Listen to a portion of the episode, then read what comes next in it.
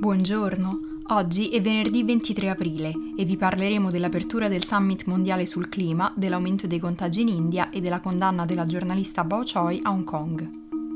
Questa è la nostra visione del mondo in quattro minuti. In occasione della giornata della Terra, l'amministrazione Biden, insieme a quaranta leader, ha inaugurato il summit mondiale sul clima che si svolgerà interamente online. All'inizio del summit, Biden si è impegnato a dimezzare le emissioni di gas serra rispetto ai livelli del duemilacinque entro il duemilatrenta. Il presidente americano spera che anche la Cina, il paese che produce più inquinamento al mondo, si impegni a ridurre drasticamente le proprie emissioni. Al summit di due giorni parteciperanno anche il leader cinese Xi Jinping, il presidente russo Vladimir Putin e Papa Francesco.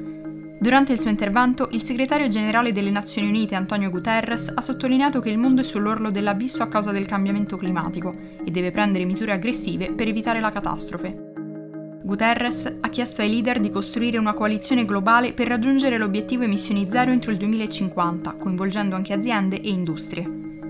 Il presidente sudcoreano Moon Jae-in ha annunciato che Seoul non finanzierà più la costruzione di centrali a carbone in altre nazioni. A dicembre aveva fatto sapere che entro il duemilatrenta il paese avrebbe tagliato le emissioni del ventiquattro per cento rispetto ai livelli del duemiladiciassette. Poco prima dell'inizio del summit, il primo ministro Yoshihide Suga ha detto che il Giappone si impegnerà a ridurre le emissioni del quarantasei per cento rispetto al duemilatredici entro il duemilatrenta. In questo modo il paese diventerà carbon neutral entro il duemilacinquanta. Gli obiettivi presentati finora dai diversi paesi sono molto ambiziosi, ma fondamentali per contrastare l'avanzata del cambiamento climatico. Parlando invece di covid diciannove, tra febbraio e marzo l'India è stata travolta da una nuova ondata di coronavirus che ha causato un forte aumento di contagi. Nell'ultima settimana si sono registrati più di duecentomila nuovi casi giornalieri e mercoledì ventuno aprile sono stati superati per la prima volta i trecentomila contagi. Ogni giorno vengono somministrati quasi tre milioni di vaccini, ma meno del dieci per cento della popolazione ha ricevuto la prima dose. L'ultima ondata ha portato il fragile sistema sanitario indiano al punto di rottura. Gli ospedali sotto organico sono sommersi dai pazienti, l'ossigeno scarseggia e le unità di terapia intensiva sono piene. Quasi tutti i ventilatori sono in uso e i morti si stanno accumulando nei forni crematori e nei cimiteri. Come ha spiegato Vineeta Bal, scienziata dell'Istituto Nazionale Indiano di Immunologia, i problemi non dipenderebbero solo dal governo di Narendra Modi, ma dalla gestione del sistema sanitario degli ultimi cinquanta anni. Infine, spostandoci a Hong Kong, la giornalista e produttrice dell'emittente pubblica R T H K, Bao Choi, è stata giudicata colpevole per aver usato un database pubblico durante un'inchiesta. Adesso dovrà pagare una multa di circa seicento euro. Il caso Choi è diventato esemplare della politica contro i media portata avanti dalle autorità e durante l'udienza molte persone si sono riunite fuori dal tribunale per sostenere la giornalista.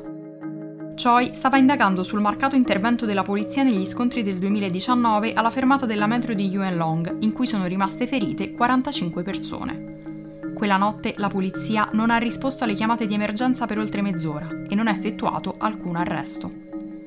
Il comportamento della polizia è stato molto criticato, tanto da ventilare l'ipotesi di collusione, grazie anche alle immagini che mostravano gli agenti vicino agli aggressori. La polizia ha sempre negato le accuse, ma le dichiarazioni contraddittorie degli agenti hanno spinto i media a indagare. Il verdetto è arrivato un giorno dopo la vittoria del premio della stampa da parte del programma di Choi Hong Kong Connection. La linea editoriale di R T H K è sempre stata criticata dalle autorità di Hong Kong e a febbraio il direttore è stato sostituito da Patrick Lee, vice segretario agli affari interni di Hong Kong, che non ha alcuna esperienza nel campo dei media e che ha subito cancellato diversi programmi. Mercoledì Reporter Senza Frontiere ha detto che l'emittente è stata sottoposta a una vera e propria campagna di intimidazione da parte del governo con l'obiettivo di limitare la sua autonomia editoriale. Il governo di Hong Kong si è detto inorridito dalle dichiarazioni di Reporter Senza Frontiere, perché ritiene che la stampa abbia sempre operato liberamente all'interno della città. Per oggi è tutto, dalla redazione di The Vision a lunedì.